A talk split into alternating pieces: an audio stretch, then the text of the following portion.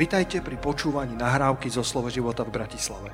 Veríme, že toto posolstvo vás posilní vo viere a povzbudí v chodení s pánom. Ďalšie kázne nájdete na našej stránke slovoživota.sk My sme sa ocitli v takomto čase, kedy pre mnohých nastala búrka v ich životoch. Pre mnohých je to, je to hodina, ktorú by si nevedeli predstaviť väčšina z nás ani pred pár týždňami by sme netušili a pravdepodobne nás čaká ešte pár ďalších týždňov eh, celkom, celkom eh, limitovaného života. Eh, aj keď, priatelia, ak si spomínate, alebo ak ste neboli na našom online vysielaní, kliknete do nášho archívu ostatná kázeň.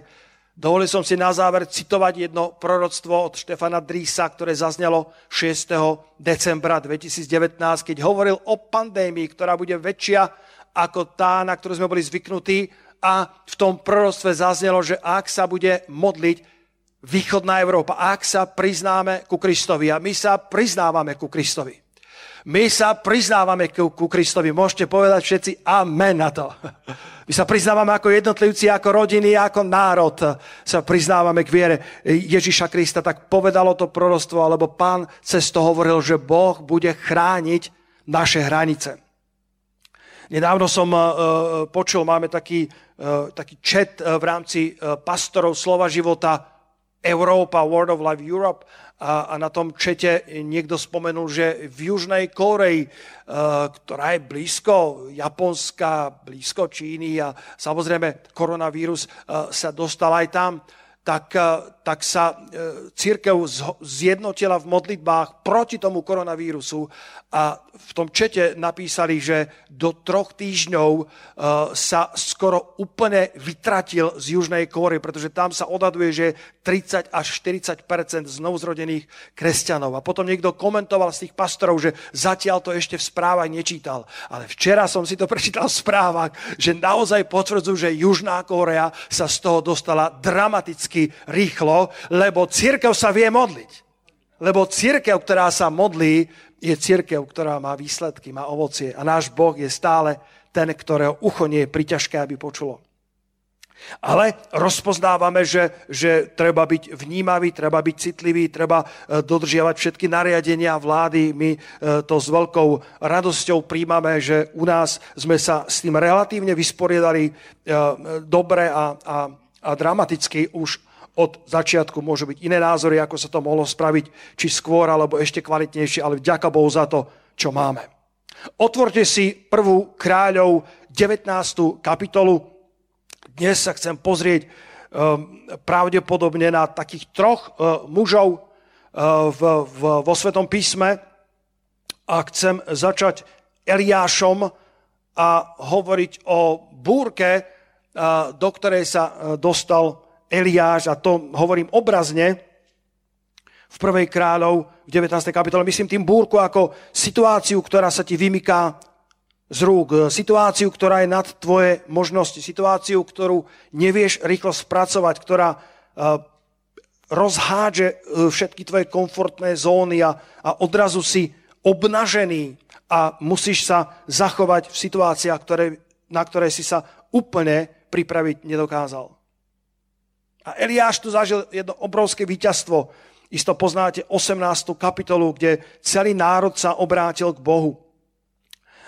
Ale potom verš kapitola 19 prvej kráľov má podnadpis Eliáš uteká pred Jezábel. Jezábel to nebola len zlá žena, ale bola plná zlého ducha, ktorý chcel odstrániť uctievanie Boha z Izraela spolu so svojím bezbožným Eh, eh, manželom a, a panovníkom Achabom. A, a ona povedala, eh, poslala mu SMS-ku a možno, že to bol Messenger, možno, že WhatsApp, neviem. A povedala mu, že, že, že tak, ako on porazil tých 850 bálových falošných prorokov, tak povedala, že, že zajtra o tomto čase učiním to, aby bola tvoja duša ako duša jedného z nich. A na ňo prišla taká malomyselnosť, taká, taký útlak, taká depresia, že napriek všetkým víťazstvám, ktoré zažil predtým, utekal, len aby si zachránil svoj život. Napoleon Bonaparte povedal, že, že najťažší deň je deň po víťazstve. Častokrát deň pred víťazstvom, deň pred bojom je veľmi náročný, kedy sa pripravuješ, kedy si koncentrovaný. Ale ešte možno ťažší deň je deň po víťazstve, kedy Eliáš aký, e, akýmsi spôsobom strácal ochranné mechanizmy. A prišiel na ňo strach, prišiel na ňo útlak a utekal 40 dní na púšťa a, a zanechal vlastného sluhu v rukách Jezábela a, a, a sadol si pro, po, ten, e, po tú húštinu alebo ten krík a povedal, pane, nie som lepší ako moji otcovia, zobor moju dušu. A potom verš 9 hovorí, a keď prišiel k jaskyni, nocoval tam a hľa, slovo hospodinovo prišlo k nemu a Boh mu riekol, čo tu robíš, Eliášu? Pred Bohom sa neskováš, Boh pozná presne, kde si a hovorí, Eliášu, čo tu robíš? Aký je dôvod, prečo si utiekol a schovávaš sa v jaskyni? A on povedal, veľmi som horil za hospodina, Boha zástupov. Lebo synovia Izraelovi opustili tvoju zmluvu, tvoje oltáre poborili a tvojich prorokov povraždili mečom a ostal som len ja sám a hľadajú i moju dušu, aby ju vzali. Niekedy sa cítime, že sme v tom boji osamotení, ale chcem ťa ako pastier pozbudiť, že, že že nie si osamotený. Sú, to, sú tu tisíce, desať tisíce kresťanov, ktorí nesklonili svoje kolená bálovi a neboskali ortov, ako je napísané. Sú tu tisíce, desať tisíce, ba, stá tisíce znovuzrodených uh, kresťanov po celej Európe, aj tu na Slovensku. A, a, a zdvíhame tie ruky a modlíme sa za teba. Neboj sa, nie si osamotený. A na dôvažok Svetý Duch je stále s tebou a pozná presne, tvoju adresu. Aj keby si bol v jaskyni, aj keby si bol izolovaný kvôli karanténe, aj keby si bol izolovaný kvôli tomu, že pozatvárali hranice. Mali sme jednu rodinu, ktorá sa nevedela vrátiť z Portugalska a, a, a tak sme sa modlili a, a Boh im dal takú priazeň, že azda v posledné minuty sa im podarilo aj posledný let a dneska sú šťastne doma a užívajú si Božiu blízkosť. Nikdy nie si osamotený, môžeš sa tak cítiť, ale chcem ti povedať, že Boh je s tebou. A my tiež. A potom verš 11. A riekol, výjdi, postav sa a stoj na vrchu pred hospodinom. A na hospodin išiel pomimo. A potom prichádza ten ohňostroj, zametrasenia, vulkánu a vetra. K tomu sa dostaneme neskôr. Počúvaj ešte raz. Výjdi, postav sa a stoj na vrchu pred hospodinom. Najlepší spôsob, ako výjsť zo svojho údolia, je výjsť a postaviť sa na vrchu pred hospodinom. Eliáš bol v stave, kedy sa mu otriasali základy. Môžeš byť v stave, kedy si sa spoliehal na priateľstvá, ktoré boli pre teba samozrejmosťou, financie, s ktorými si počítal, práca, na ktorú si si navykol a zrazu to všetko sa otriasa v samotných základoch. Eliáš horil za hospodina a konečne po 3,5 roka prišiel prielom, vymodlený dážď. Celý národ sa obrátil k Bohu, falošní proroci porazení a predsa upadol do malomyselnosti. To sa môže stať každému z nás. A preto ťa pozbudzujem Božím slovom, stoj na vrchu pred hospodinom. Výjdi na vrch hospodinov. Vrch hospodinov je vždy symbolom modlitby. Viete, život bez modlitby je ako prechádzka púšťou, ako prechádzka pustatinou. A ako dokážu ľudia žiť bez modlitby je pre mňa veľmi ťažké. Život, možno teraz je to tak explicitne ukázané, kedy sa nedá ísť do kina, kedy sa nedá ísť do akvaparku, kedy uh, sa nedá sociálne grupovať, nemôžeš ísť na párty. A odrazu, keď sú všetky tie základy otrasené, odrazu, keď sú všetky tie istoty uh, zatrasené, alebo sú tam tie, tie obrovské pukliny po, tom, po tej všetkej búrke a zemetrasení, ktorým prechádzame, tak odrazu sa pýtaš, a o čom je vlastne život? Čo je vlastne gro? Čo je vlastne zámer môjho žitia? Nicky Gamble eh, je autorom tej, to, tých fantastických alfa kurzov a spomína ako raz v jednom hoteli scupitalo po schodoch dole krásne 5-6 ročné blondiavé dievčatko a sadlo si za klavír a plná kaviareň ľudí a ono začalo hrať na tie klávesy tak, ako je prišlo, tak, ako roztomilé 5-ročné vie. A, a tón za tónom, ktoré, ktorý, ktoré sa k, k, spolu k sebe nehodili. A všetci tí hostia to pozerali s úľubou a, a zatlieskali, aké to bolo krásne. A o pár minút na to videli, ako zo schodov schádza starší pán, ktorý keď to uvidel, tak si k nej prisadol a začali hrať štvorručku. A ten pán bol briliantný. Bol to umelec. A hral fantastickú klavírne etidy a krásnu symfóniu. A to dievčatko udieralo stále tak, ako vo, svoj, vo svojich piatich rokoch dokázala. Ale ten, ten umelec bol tak geniálny, že, že dokázal skryť tie jej neisté a rozhádzané údery do svojej briliantnej symfónie a štvoročka spolu znela, ako keby to mali dopredu pripravené. A potom sa zistilo, že ten pán je jej ocko a je to slávny hudobný skladateľ Alexander Borodin, autor opery Knieža Igor. Myslím si, že Boh do našich nahodilých úderov, kedy hľadáme riešenia z búrky tak, ako najlepšie vieme, tak on prichádza k nám a chce si prisadnúť a zahrať s nami štvorručku. Priatelia, garantujem vám, že s Bohom nám to bude znieť oveľa lepšie. Že tá klavírna etida bude nám spoločne znieť oveľa lepšie. Aj dnes ide Boh pomimo každého z nás. Pozri sa na ten verš 1. kráľov 19, verš 11. Výjdi, postav sa a stoj na vrchu pred hospodinom po 40 dňoch maratónu, kedy bežal vysilený psychicky, vysilený fyzicky, vysilený a vyparhnutý duchovne, kedy bojoval a horil za hospodina, ale častokrát sa cítil, že nemá dosť opory a došiel do tej jaskyne a Boh povedal, nože, vyjdi a stoj predo mnou na vrchu pred hospodinom a toto vám chcem ukázať. A hľa, hospodin išiel pomimo. Ak poviete doma haleluja, nikomu to neublíži.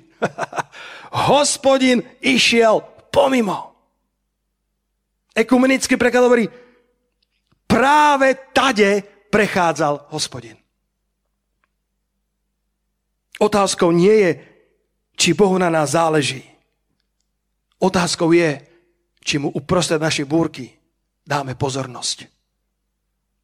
On ide tadiaľ pomimo teba. On práve tadiaľ prechádza práve pri tvojej jaskyni, práve pri tvojom osamotení, izolácii, bolesti, vyčerpaní. Marek 6. kapitola, verš 48.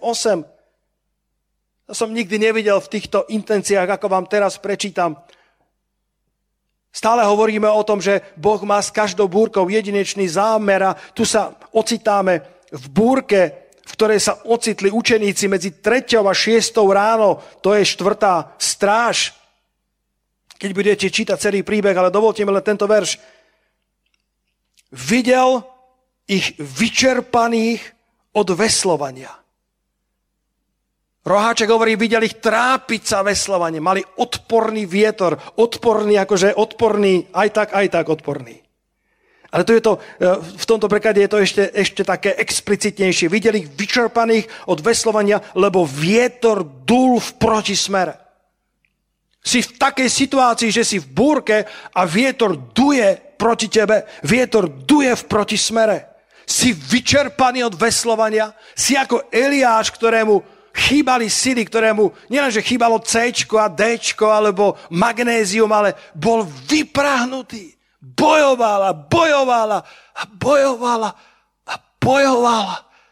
A odrazu Jezábela a odrazu malomyselnosť a, a odrazu všetko sa zdalo ničotné. Na čo to vlastne všetko je? Zostal som len ja sám. V čase vyčerpania si náchylný veriť lžiam nepriateľa. Tvoja, tvoja, tvoja pevnosť práv je otrasená, tvoja, tvoja istota o Božích pravdách sa otriasa v základoch a diabol ti lže a hovorí, si len sám, všetka tvoja práca aj tak nemá zmysel. Čo si o sebe myslíš, Eliáš? Ako kedy si Martin Luther, ktorý bol vo vyhnanstve v tom Wittenbergu a častokrát prechádzal pocitmi úzkosti a depresí a Satan sa opýtal, a čo si ty myslíš, Luterko, že si jediný na celom svete, ktorý má pravdu? Všetci sa mýlia, len ty máš pravdu, ha, ha, ha. A Luther sa musel učiť tak ako Eliáš zápasiť s týmito pocitmi menecenosti a vyprahnutosti a náš pán, bratia a sestry, keď videl učeníkov vyčerpaných od veslovania. Máš deti na starosti, podnikanie na starosti, upratovanie, varenie a ešte k tomu koronavírus, o ktorý si si nežiadal. A Ježiš ich videl. Vyčerpaných od veslovania. Aj vy, ktorí ste tu v sále, nože povedzte haleluja. Ježiš videl, že, že jeho učeníci sú vyčerpaní. Ježiš ich nepod, nepodcenil. Ježiš ich eh, nekritizoval, ne, nepovedal, kde je vaša viera, ale v tomto prípade Biblia hovorí pred úsvitom, to bola tá štvrtá stráž. V času, kedy je ťažko. O tretej, o štvrtej ráno. V čase polnoci. Pred úsvitom išiel k ním. A teraz počúvaj dobre. Kráčajúc po mori a chcel prejsť popri nich. Eliáš vyšiel na vrch hospodinov a písmo hovorí, že Boh išiel pomimo neho. Prechádzal práve tadiaľ. Môžeš ho minúť, môžeš si ho nevšimnúť, ale on tam bol. Eliáš bol v jaskyni nielen fyzickej, ale aj vnútornej, duchovnej, kedy čokoľvek hovoril, tak sa ozývalo ako echo, ako ozvena myslel si, že jeho modlitba nedoletí ani len do stropu tej jaskyne. A predsa Boh išiel pomimo. Boh prechádzal práve tadiaľ. A tu čítame, že učeníci sú vyčerpaní od veslovania a Ježiš sa rozhodol kráčať po mori, pretože on dokáže kráčať po tvojom chaose. On dokáže kráčať po vlnách, ktoré sa tebe zdajú, že sú príliš vysoké. On dokáže prejsť búrkou, ktorá sa tebe zdá, že je nemožná, že je nad tvoje možnosti. On si v pokoji kráča po mori, ale počúvaj, chcel prejsť popri nich. Bol pripravený ich obísť. Tváril sa, že ich obíde. Keď sa zdajú tvoje skúšky nad tvoje možnosti, nezabudni, že Ježiš prechádza popri tebe, ale on sa tvári, že ide ďalej. A ty ho musíš zavolať. Ty ho musíš skriknúť, povedať, pane, možno si nezvyknutý na to, ale začni tam, kde si. Každá dlhá cesta začína prvým krokom. My sa nezbavujeme svojej zodpovednosti, my čelíme svojim búrkam. Ale naše oči sú upreté na hospodina. My robíme, čo môžeme a veslujeme, aby sme ukočírovali naše loďky. Ježiš nepovedal, prestaňte veslovať, veď som tu. Len videl, že sú vyčerpaní od veslovania a videl, že ich veslovanie im nebude stačiť. Videl, že budú potrebovať pomoc, pretože tá búrka bola v proporciách hurikánu. Tá búrka bola príliš veľká aj na skúsených galilejských rybárov. A tak Ježiš prechádzal pomimo tak, ako kedysi hospodin prechádzal popri jaskyni, v ktorej bol vyčerpaný Eliáš. A, a, a Eliáš mal výsť na vrch hospodina a tam sa mu Boh ukázal. A ty a ja z tých našich lodiek, my čelíme svojim búrkam a veslujeme, ale nesmieme stratiť svoj zreteľ od Ježiša.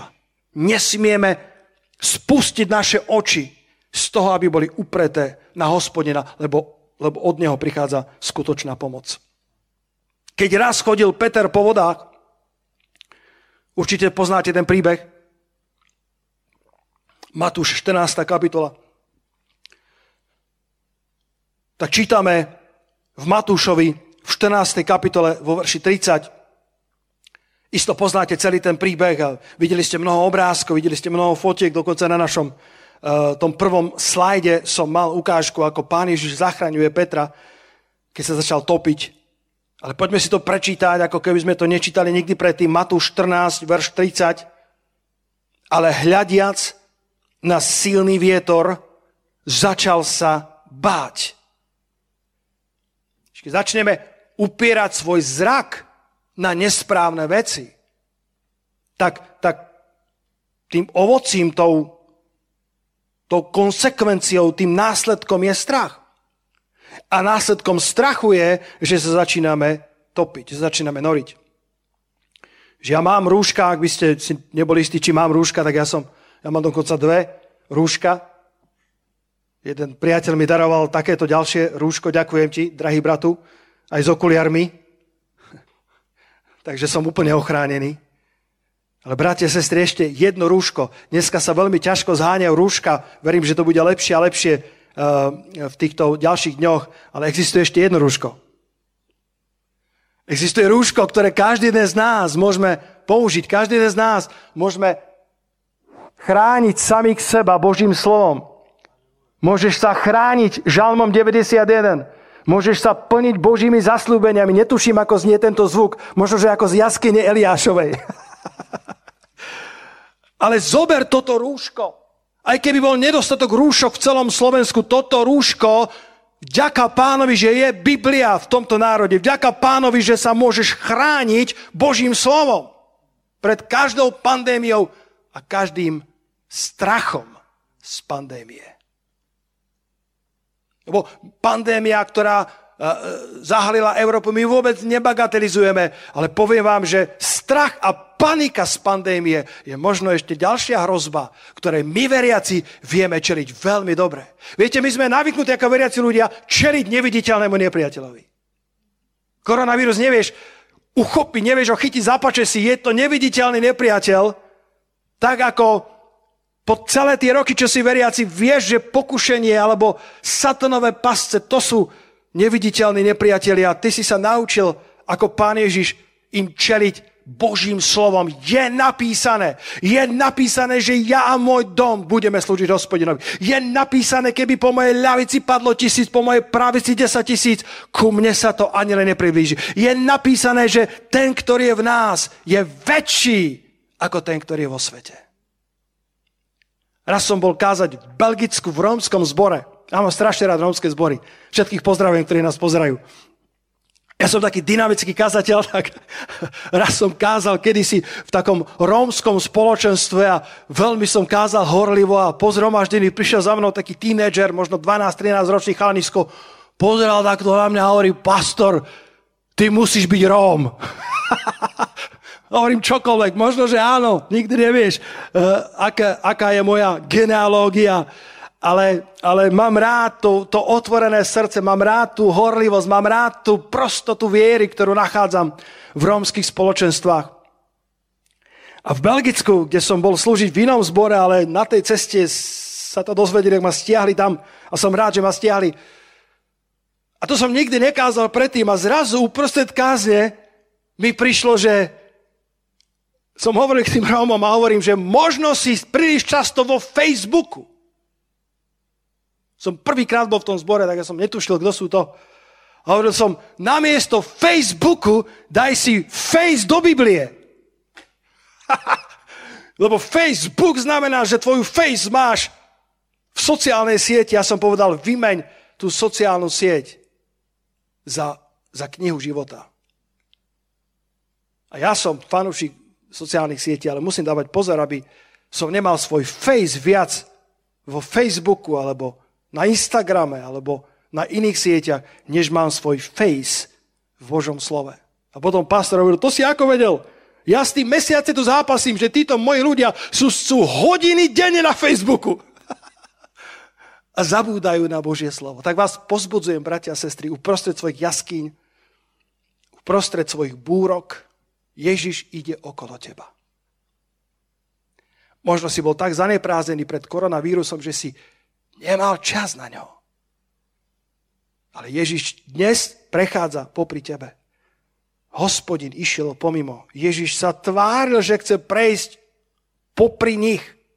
Že ich obíde. A oni skríkli a Ježiš vošiel do ich loďky a búrka ustala. Vlny ustali. Peter, keď chodil po vodách, On sa nezačal topiť preto, lebo tie vlny boli príliš vysoké. On sa nezačal topiť preto, lebo tá búrka bola nad jeho možnosti, alebo že by vietor sa zdvihol nad úroveň jeho duchovnej zručnosti. Vietor sa nezmenil, búrka sa nezmenila, ale hľadiac na silný vietor, začal sa báť. A počnúť sa topiť, skríkol a povedal, pane, zachráň ma. Matúš 14, verš 30. Mnohí z nás, keď uh, si spomíname na Petra, tak nám zostáva obraz uh, v našej mysli o tom, ako, ako sa Peter topil a dokonca aj ten obrázok, ktorý som dal na tom prvom slajde, ukazoval Petra, uh, ako, ako sa topí a, a Ježiš ho, ho vyťahuje z tej vody. Napriek tomu si dovolím povedať, že Peter sa nielen topil, ale Peter chodil po vodách. Peter chodil po vodách. Peter chodil po vodách. Nikto z učeníkov nemohol povedať, že chodil po vodách, iba Peter. Väčšina ľudí si pamätá len naše pády. Väčšina ľudí si, si spomenie iba na to, ako sa Peter topil. Ale znova to podčiarkiem, najprv, prv ako sa topil, dlho chodil po vodách. Dokiaľ mal oči upreté na spasiteľa. Uprostred divokých vln bol v oveľa väčšom bezpečí ako všetci učeníci v loďke. Ľudia si nás radi zaškatulkujú. Radi na nás dávajú svoje nálepky. Á, to je ten, čo sa topil. To je ten, ktorý bol vždycky priemerný. To je ten, ktorý si nevie udržať robotu ani na jeden mesiac. A ja ťa pozbudzujem, aby si sa usiloval v škole, rozvíjal svoje talenty, ale nedovol svojim známkam, nedovol ortielom tvojich autorít, ortielom tvojich učiteľov, aby do teba vpálili svoju pečať. Lebo v živote to môže byť tak, že jednotkári budú pracovať pre trojkárov. Ale poviem ti, že kvalitní jednotkári to môžu dotiahnuť ešte veľmi ďaleko a oveľa ďalej ako kdokoľvek iný. Len hľaď na Krista a dovedie ťa v živote veľmi ďaleko. Petrov problém nebol v tom, že by bola búrka príliš veľká či vlny príliš vysoké. Nečítame, že by vietor zosilnel ale čítame, že on hľadiac na silný vietor zmenil svoj fokus, jeho pohľad sklzol z pána na vysoké vlny. A preto sa začal topiť. Boh rád pozdvihuje tých, ktorí nie sú ničím, aby zahambil tých, čo si myslia, že niečím sú. V týchto časoch upri svoje oči na pána, on ťa vyvedie z každej tvojej búrky. On ide pomimo, on sa ťa chce dotknúť, skrikni na ňo, zavolaj na ňo. A on sa prizná k svojmu služobníkovi. On je absolútne geniálny autor všetkého, čo potrebuješ. On je zdroj všetkého, čo nemáš. V mojej prvej knižke, ktorú som napísal, Narod sa znova. Celý názov je, ak sa ti nepáči, aký si sa narodil, narod sa znova. Pozbudzujem vás, ak máte teraz voľno, navštívte nás e-shop, e-shop na našej stránke a nakúpte pár dobrých kníh z nášho vydavateľstva. Stále fungujeme. E, bude dobré, aby ste trávili tieto dni v Božom slove, aby ste nemali iba Facebook, ale Face, dobré knihy. A, a tam hovorím e, ten príbeh o e, tom človeku, ktorý mal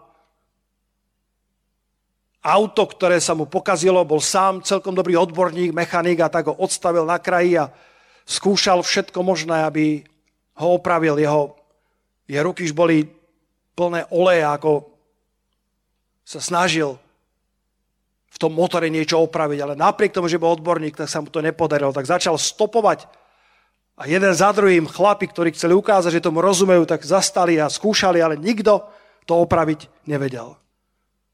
Ako obraz na to, že ak sa pokazil náš motor, tak sa snažíme robiť, čo len vieme a potom máme ďalší, ktorí, ktorí sa zastavili pri nás a snažia sa nám pomôcť. Ale ani jeden z nich to nedokázal až do chvíle, kedy ten človek to chcel zabaliť a zrazu blinker dal nablískaný Cadillac a prevrátil očami, povedal si, ak mi nepomohli všetci títo, čo tento pán, ktorý vyšiel z toho auta v nádhernom obleku, ako keby z magazínu, ono nazval, že elegán. Čože mi tento elegán pomôže? a tak s úctou sa k nemu obrátilo, pane, prepáčte, rozumiem, že mi chcete pomôcť, veľmi si to vážim, ale viete, čo som skúšal všetko a nejde to, musím zavolať odťahovku. A ten elegán z toho kadielaku nablískaného, ako z magazínu, povedal, pane, dajte mi šancu. povedal, nechcem vás sklamať, tak, tak dobre. Tak sadol za volant a povedal mu, otvorte kufor. Otvoril kufor, zdvihol ho, ten elegán vložil svoje prsty, svoje ruky do toho, zavrel kufor a do pár sekúnd povedal, skúste naštartovať. A ten človek neveriacky kýval hlavou, ale naštartoval a motor naskočil ako šiaci stroj. Vyskočil z auta a hovorí, pane, to je úžasné za takú krátku dobu. Kto ste? A ten elegán sa usmial naširoko a povedal, viete, ja som konštruktér tohto auta. Pred 28 rokmi som ja stopoval, aby som našiel niekoho, kto mi opraví motor, lebo sa poriadne zadieral. Moje valce išli na 150%, na plné obrátky. Ale chýbal mi olej, chýbalo mi zmysel života. Skúšal som alkohol, skúšal som tak, ako Šalamún povedal, to všetko, čo ponúka zábava tohto sveta, ale vedel som, že niečo hlboko vo vno, v mojom vnútri chýba. Až som dal šancu tomuto Elegánovi a on opravil môj život tak, ako by som to nikdy nečakal.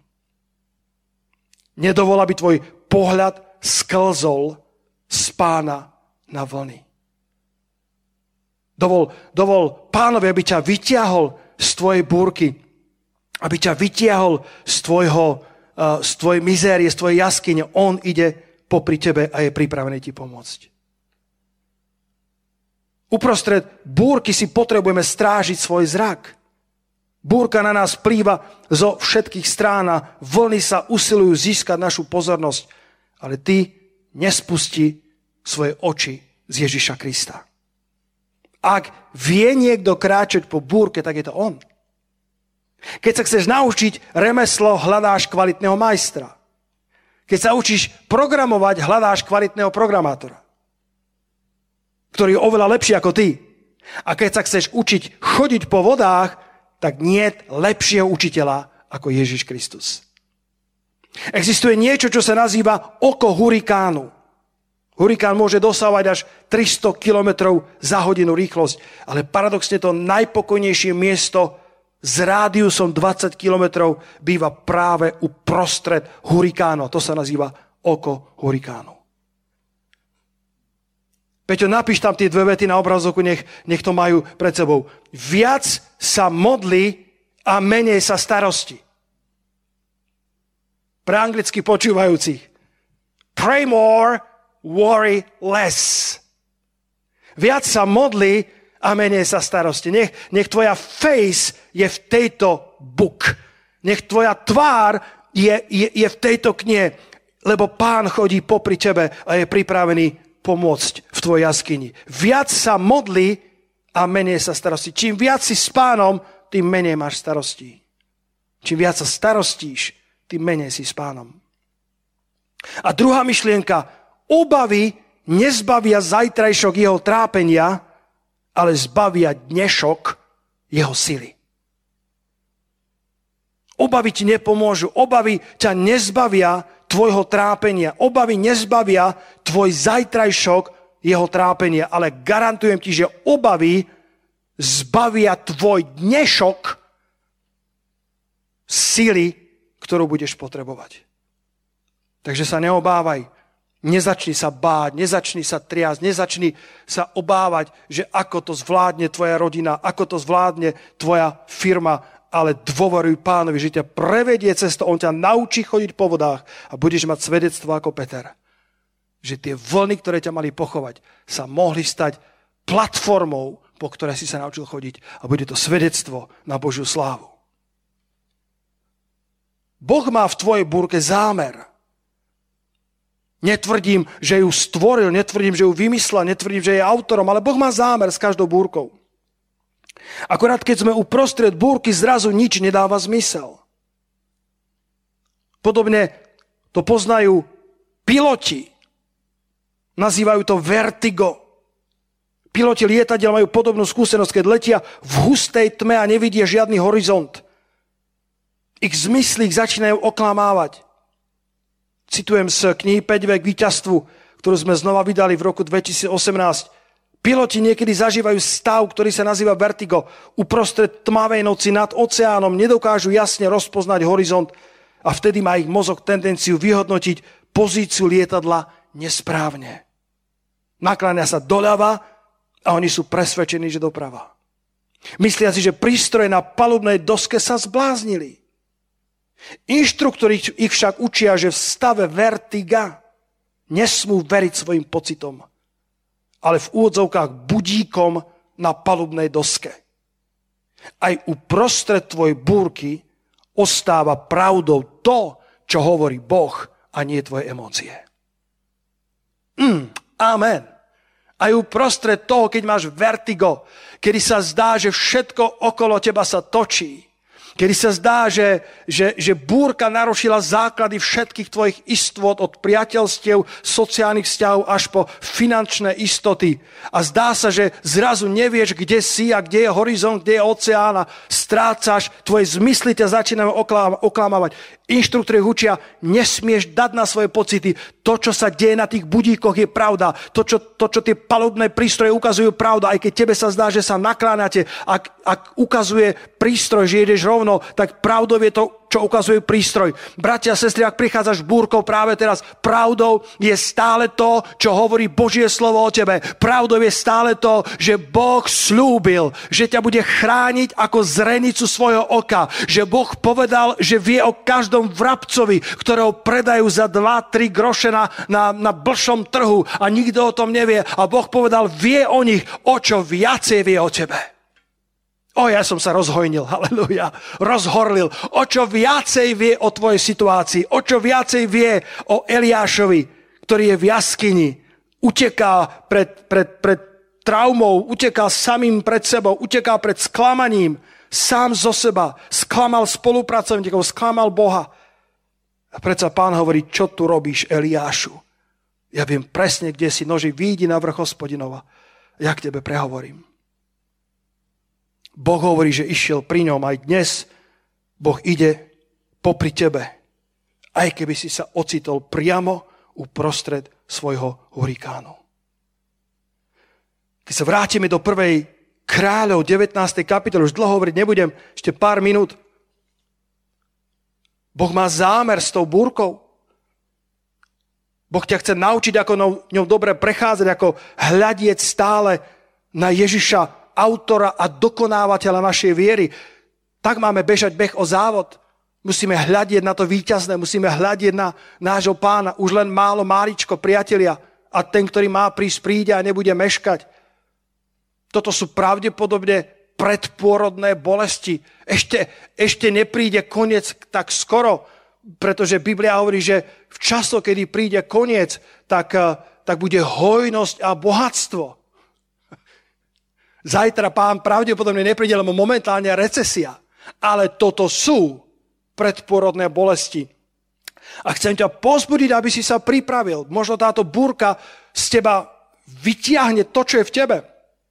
Hovoril som to na stretnutí vedúci, ktoré sme mali online, že, že nepoznáš, čo je v tube, až dokiaľ nestlačíš.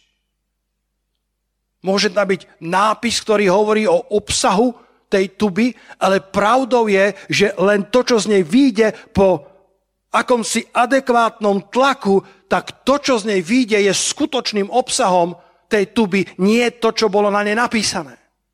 Možno sa nachádzame v čase, kedy ten tlak prichádza viac ako inokedy a možno teraz spoznávame, kto sme, zistujeme, ako reagujeme v týchto situáciách. A tak preto pozbudzujem, aby si bol verný v Božom slove, aby si sa pripravoval na veci, ktoré majú prísť na tento svet, pretože náš pán príde skoro. A keď sa vrátime do prvej kráľov, do 19.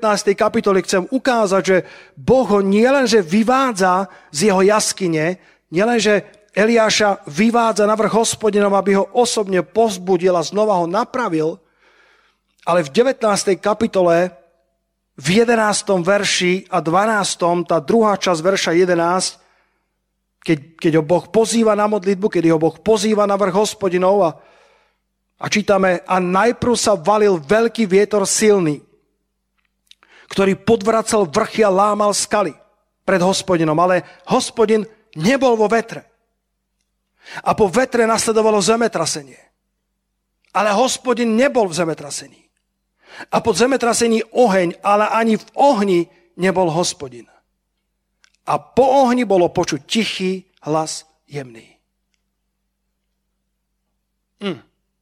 Toto vám žehnám. Aby ste mohli zachytiť tento tichý hlas jemný od vášho pána. Uprostred svojej búrky. Boh nebol v tých spektakulárnych veciach, Boh nebol v tých veľkých veciach, boh, nebol vo vetre, nebol v zemetrasení, nebol v ohni, ale bolo počuť malý, tichý, jemný hlas. A chceš mať bohatý úlovok? Nie lepšej cesty, než znova zatiahnuť na hlbinu. Nie je nič lepšie, ako práve v tomto čase načúvať, čo Boh hovorí v tvojom živote, do tvojho života. Uprostred oka hurikánu, kde sa môžeš schovať, tam môžeš znova rozumieť tomu malému, jemnému, tichému hlasu. Žalm 29, verš 7. Slovo hospodinovo kreše plamene ohňa. Wow. Také je slovo hospodinovo, ktoré trasie púšťou. Také je slovo hospodinovo, ktoré, ktoré roztápa vrchy. Slovo hospodinovo kreše plamene ohňa. Jedno slovo od Boha môže zmeniť tvoj život na veky. Uprostred búrky, uprostred krízy, ktorú možno zažívaš, pozbudzujem ťa, aby si načúval tichému hlasu jemnému. Boh, boh má pre teba Boh má pre teba niečo, čo, čo z tejto búrky môže výjsť na jeho slávu.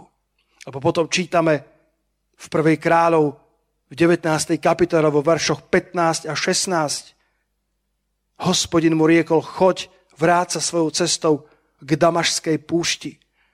A keď dôjdeš, pomažeš Chazaela za kráľa nad Sýriou, Jeúa, pomažeš za kráľa nad Izraelom a Elizea syna Šafátovho pomažeš za proroka namiesto seba. To najlepšie obdobie mal Eliáš ešte len pred sebou. To najplodnejšie obdobie mal Eliáš ešte len pred sebou. Mal pomazať dvoch kráľov, jedného nad Sýriou, druhého nad Izraelom a mal pomazať proroka Elizea, ktorý vykoná dvakrát toľko divov, ako vykonal on. Ó, ja cítim pomazaný na tom, ako to rozprávam. Boh má pre teba ešte dobré časy. Počuješ ma, dobré priateľu? Boh má pre teba ešte dobré časy. Možno povieš, ale ja som v jaskyni. Ja som sa ocitol v stave malomyselnosti. A preto si, si zapol toto vysielanie, aby si počul tohto dynamického kazateľa ktorý ti hovorí, že Boh má pre teba ešte tie najlepšie časy. A slovo od hospodina je to, čo kreše plamene ohňa. Neviem presne, čo to znamená, ale znie to dobré. Je to, je to slovo, ktoré do, dokonca dokáže ešte okresávať aj tie plamene ohňa. Je to slovo, pod ktorým sa poddáva všetko. Boh má pre teba ten malý, jemný, tichý hlas, ktorý kreše plamene ohňa. To meké slovo, ktoré láme kosti ako je napísané v prísloviach. A Boh chce prehovoriť do tvojho života. Chce ti povedať, Eliášu, čo tu robíš? Eliášu, toto nie je miesto pre teba. Eliášu, jaskyňa ti nepatrí. Útlak ti nepatrí. Eliášu, ja mám pre teba ešte dvojnásobok. Ja mám pre teba ešte veľa. Ja mám pre teba ešte mnohých, ktorí potrebuješ pomazať. Ešte máš pred sebou, a neviem presne, minimálne 13 rokov. Myslím, že Elizeus slúžil potom Eliášovi 13 rokov, ešte mal Eliáš pred sebou dlhánskú cestu a ešte mal pred sebou veľa požehnania, ešte mal pred sebou veľa divov, ešte mal pred sebou veľa toho, čo mal odovzdať ďalšej generácii. Boh má s každou búrkou svoj zámer. Netvrdím, že ju spôsobil, netvrdím, že je autorom koronavírusu, netvrdím, že je autorom tvojej búrky, ale to, čo tvrdím je, že za ňou na druhú stranu častokrát prichádza rechobót, prichádza rozpriestranenie, prichádza 10 mestie. Keď prejdeme tou búrkou v proporciách hurikánu na ten druhý breh, tak väčšinou Boh vždy, keď dobre prejdeme búrkou, prihotovil pre nás ešte väčšie veci. Ako povedal pán Ježiš, ešte väčšie veci ako toto uvidíš. Keď Filip bol prekvapený zo slova poznania, pán povedal, ešte väčšie veci ako je toto uvidíš. A Boh nás učí v týchto časoch, aby sme sa pripravili na tie väčšie veci. Mám tu jeden prekrásny verš, tým budem pomaly končiť. Jeremiáš 12. kapitola, verš 5. Prvá časť toho verša. Počúvaj. Ak si nevydržal závodiť s pešiakmi, ako sa môžeš, pre, ako sa môžeš pretekať s konimi? Lebo keď si bežal s pešími a unavili ťa, akože budeš závodiť s koňmi? Ak nezvládame peších, ak nezvládame závodiť s chodcami, ako nám Boh môže zveriť závody s koňmi? Ak nevydržíme závodiť s pešiakmi, ak sme ľahko unavení z týchto malých búrok, ktoré Boh na nás dopúšťa, ako by nám mohol dať 10 mestie, ako by nám mohol dať väčšie územia, ako by nám mohol dať závody, kde budú zrazu pretekať kone, cválajúce, vytrénované kone. Preto Boh nás testuje, Boh nás skúša, no Boh nás pripravuje na väčšie závody. A Boh hovorí Eliášovi, nielen, že uzdravím teba, ale je čas, aby si zanechal svoju depresiu, je čas, aby si zanechal uh, svoje strachy, je čas, aby si si dal rúško Božieho slova. Halelúja. Je čas, aby si znova si dal rúško Facebook Biblie, aby si tam schoval svoje oči, aby si nestratil zretel z tých, z tých očí Ježiša Nazareckého. Ja viem, že tie vlny hučia. Ja viem, že si žiadajú tvoju pozornosť. Ja viem, že, že sa pýtajú potom, aby si čítal všetky nové správy koľko koronavírových ochorení je v celom svete a ako to rastie.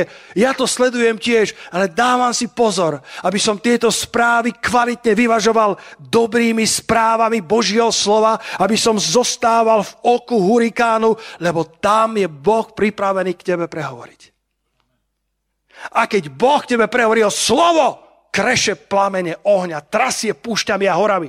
Hory sa rozplývajú, keď Boh prehovorí. A jedno jediné slovo od Boha môže tvoj život zmeniť na veky.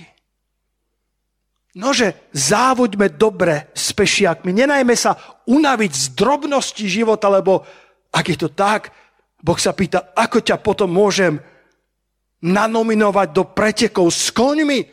Ako sa potom môžeš kvalifikovať na závody, ktoré ešte len som pripravil na posledné časy, lebo toto je počiatok posledných čias. Ešte prídu búrky, ešte prídu hurikány. A keď sa církev vytrénuje aj v tomto období izolácie a učíme sa, ako zvládať túto nekomfortnú zónu, príde čas, kedy Boh povie, ste kvalifikovaní na preteky s koňmi. Ho, halleluja! Ste kvalifikovaní na nové obdobia, na nový level pomazania. Boh sa ťa môže dotknúť tam, kde si. Boh vie uzdraviť tvoju psoriazu. Boh vie uzdraviť tvoj exém. Boh vie uzdraviť tvoje migrény. Boh vie uzdraviť tvoje chronické nádchy, tak aby sa viac nevracali. Boh je stále Bohom, ktorému nič nebude nemožné. Možno, že vlny sú pre teba vysoké, ale tie vlny, ktoré sú pre teba vysoké, sú pre ňoho prechádzkou rúžovou záhradou. A keď sa chce naučiť chodiť po vlnách, lepšieho mentora ti neviem nájsť ako Ježiša Krista. Ak sa chceš naučiť prechádzať búrkou, neviem nájsť lepšieho lektora ako Ježiša Krista, ktorý je expert na to, ako prechádzať búrkou. A chcete to naučiť. Ak si nevydržal závodiť s pešiakmi, ako sa môžeš pretekať s koňmi. V roku 1929 až 32 bola veľká hospodárska kríza. Nie sme jediná generácia, ktorá zažíva divoké časy a ten príbeh som párkrát rozpálal v tomto zbore, ale vždycky ma nadchne. A bola taká obrovská kríza, že nebola práca a, a ľudia mali obrovský finančný nedostatok a kdekoľvek sa objavila čo len malá reklama na nové pracovné miesta, vytvárali sa obrovské dlhé rady. A ľudia čakali na tú prácu a tak aj bolo. V jednej firme sa otvorila práca stal tam možno kilometrový rad mužov, ktorí chceli zaopatriť svoje rodiny. A hýbali sa po minúte meter, posúvali sa, čítali si noviny.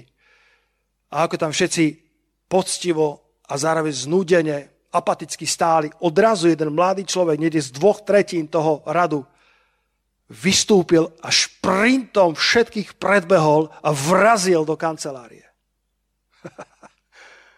Aká grobianská drzosť, arogancia mladých ľudí. Ľudia mali poznámky, čo si to ten mladý človek dovolil, čo si o sebe myslí. A boli úplne v šoku, keď vychádzal z tej kancelárie s veľkým úsmevom a s certifikátom, že prácu dostal. A ešte sa stiažovať. Hovoria, hovoria tomu riaditeľu, ako ste to mohli dopustiť, vy neviete, že on nás predbehol. Možno by čakal pol dňa a on takto arogantne predbehol všetkých nás. Viete, čo bola pointa? Pointa bola v tom, že na to, aby si tú prácu vykonával, si potreboval ovládať morzeovku. Tá práca vyžadovala znalosť morzeovky a tak ten sekretár vyčukával morzeovkou. Ak rozumieš tomuto posolstvu, vybehni z radu a príď do kancelárie, prácu dostaneš. A nikto z nich Morzevku nepoznal, ale ten mladý človek áno. Prichádza mi to ako my všetci, ktorí čakáme v rade na šťastie. My všetci, ktorí čakáme v rade na úspech, v rade na prielom, v rade na, na, na radosť v živote, na, na naplnenie snov. A hýbeme sa pomaly spoločne s davom, a zdá sa, že, že, že sme len šedou časťou priemeru. A uprostred toho davu môžeš mať svoje uši naklonené k hospodinovi. Môžeš, môžeš mať svoje oči upreté do tejto knihy kníh. A môžeš počuť ten malý, tichý, jemný hlas, tú morzeovku Svetého Ducha, vystúpiť z radu a tam, kde padajú po lavici a po pravici, tak ty svietiš pre Ježiša Krista. Ty máš prístup k informáciám, ktoré iní nemajú. Ty poznáš morzeovku, ty poznáš ten kód Svetého Ducha. Uprostred tvojej jaskyne, uprostred tvojej búrky Ježiš ide pomimo teba. Tvári sa, že len tak obchádza, ale nevie sa dočkať, aby si povedal. Pane, tu som, potrebujem tvoju pomoc. Ježiš s radosťou vojde do tvojej loďky a vlny utichnú. Búrka bude preč a budeš môcť rozprávať ďalším generáciám, svojim deťom, svojim vnúčatám. Ja som chodil po vodách. Ježiš ma vytiahol z mojej hučiacej jamy. Ježiš ma vytiahol z mojej búrky a naučil ma vyťaziť. Peter bol bezpečnejší na vodách ako všetci učeníci v loďke. A ty a ja stojíme v tomto rade sveta, ale nie sme takí, ako je tento svet. Nie sme z tohto sveta. Keď som to raz mojej maminke vysvetloval, ktorá ešte nebola veriaca, som ma nevedel presvedčiť o evanielu, bol som len pár mesiacov spasený. A ona akurát žehla moju košilu, tak som zakričal, mama, a ty ani nevieš, ja nie som z tohto sveta. Mama nechápala, čo, čo som tým chcel povedať. A moja košela dostala naozaj horúci tlak žehličky. A chcel som ukázať, že, že síce sme na tomto svete, ale naša identita je, že sme občania Nebeského kráľovstva. Naše občianstvo je v nebesiach, odkiaľ spasiteľa očakávame. A my máme právo na to, aby ten malý, tichý, jemný hlas nás vyviedol z našich búrok a jaskýň a voviedol nás do toho verša 11 a 12, kde Boh pre nás pripravil dvojnásobok, kde Boh pre nás pripravil nové územia, závody s koňmi, nielen s pešími, kde Boh pre nás pripravil pomazanie kráľov a prorokov. Vlasto, poď, tak, tak by som rád, aby si prišiel tu na chvíľku zahrať na ešte klavír. Boh nás pripravuje, bratia, sestry. A tak buď dobrým správcom aj tohto obdobia svojho života. V tom oku hurikánu, keď naokolo je 300 kilometrová rýchlosť vetrov, ty môžeš zostávať uprostred toho hurikánu a všetci ostatní sú v neistotách, všetci ostatní sú v strachoch, ale ty môžeš byť pevne zakotvený vo viere v Ježiša Krista. A nielen to, že sa nepohneš, nielen to, že ten hurikán ti nepod, nepodrazí nohy, ale Boh má zámer s tvojou búrkou, jedinečný zámer. A Boh vedel dávno predtým, ako príde pandémia koronavírusu na celý svet, Boh dávno vedel, že príde Verím, že Boh pripravil aj pre církev. Boh v tejto nekomfortnej zóne nás učí, ako sa viac modliť. Učí nás, ako neminúť to, keď ide popri nás. Hospodin prechádzal práve tadiaľ. Ale Eliáš potreboval odhlučniť svojho vnútorného človeka. Potreboval zatvoriť uši pred zemetrasením, ohňom, silným vetrom. A čítame, že zavinul svoj plášť keď počul ten malý, jemný, tichý hlas. Verím, že je to komórka. Verím, že keď zavinieš svoj pláž, je to obraz, kedy povieš, pane, tu som. Len ty a ja. Len ja ty. Kedy sa zaverieme pred hlukom technológií, pred hlukom Netflixu, pred hlukom televízie, pred hlukom strachov a všetkých notifikácií, ktoré ti chodia na mobil. Zo všetkých denníkov, ktoré sa predháňajú v tom, veď je to ich povinnosť ale predháňajú sa v tom, aby ti dali najčastejšie informácie. Väčšina z nich sú informácie bolestivé. Informácie, ktoré nám samotným môžu naháňať strach. Pane, ale my dnes chceme zavinúť svoj plášť, chceme zatvoriť dvere svojej komórky, chceme ako církev sa pripraviť na to, aby sme neboli iba pretekármi s pešími. Ďaká Bohu za to, že sme boli kvalifikovaní na pretek s pešími. Vďaka ti za to, pane, že si s nami počítal, keď sme sa znovu zrodili a posielaš nás do malých bojov a sleduješ z neba, robíš si skóre, robíš si čiarky a, zápasíme s tými drobnosťami života, ako ovládnuť svoj hnev, ako sa správať milo k tým, ktorí nás urážajú, ktorí nám nerozumejú. Učíš nás, ako nepodláhnuť pokušeniam, ktoré tak ľahko sa snažia obklúčiť naše duše. Učíš nás, ako byť zodpovedný v mále.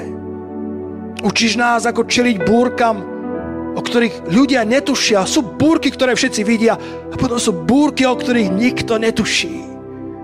A my sa im učíme čeliť, pane, v tom závode pre peších. Aby si jedného dňa nám mohol povedať, ste kvalifikovaní do závodu s koňmi. Tak ako Dávid kedysi bol v 8 narodený. Sedmička bolo číslo dokonalosti. Zdalo sa, že Dávid už ani nemal prísť na svet. Izai Betlehemský so svojou manželkou mali možno krásny večer a narodil sa o 9 mesiacov v 8. V 8, s ktorým nikto nerátal. Najmladší Benjamínek rodiny. Pastierik, ten spevák, ten harfista, ten rumennej postavy. Počúvajte ma, priatelia. Keď raz prišiel prorok Samuel do domu Izaja Betlehemského a povedal, je čas, aby som pomazal nového kráľa nad Izraelom. Otec sa narovnal a povedal, wow, Samuel, dobre si prišiel, mám sedem súcich synov.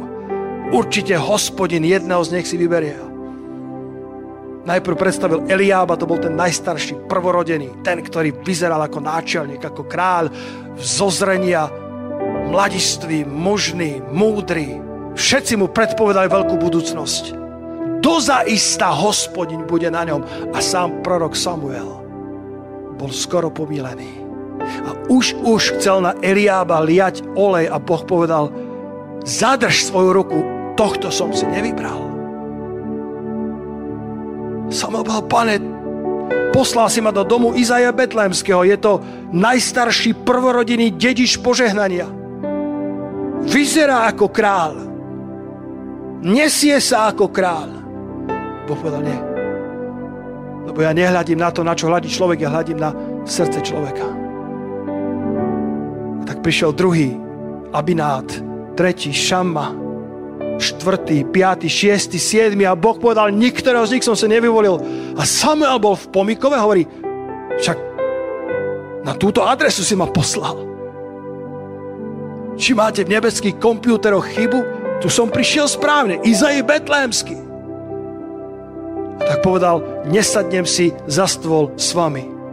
Až dokiaľ mi neprivedie všetkých synov. A vtedy sa Izai poškrábal za ochom jaj, ešte mám 8.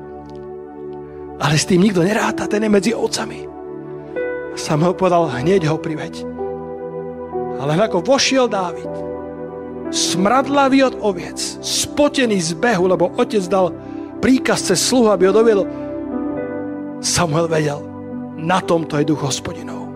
Toto je ten vyvolený. V 8. Ten, ktorý bol za dokonalosťou. Ten, ktorý tam možno ani nemal byť. Ale nikto z nás nie je náhoda. Boh je ten, ktorý s každým z nás má jedinečný zámer. Tak čítame ten krásny verš, ja som si vypísal. Strašne mám rád. Toľkokrát sa ma pán dotkol cez ten verš. 1. Samuelova 16. kapitola, verš 13. Vtedy vzal Samuel roh s olejom a pomazal ho prostred jeho bratov. Pomazal ho, evangelicky hovorí, v kruhu jeho bratov.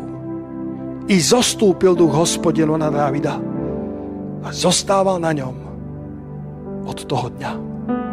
Zostával na ňom od toho dňa a tak vše potom.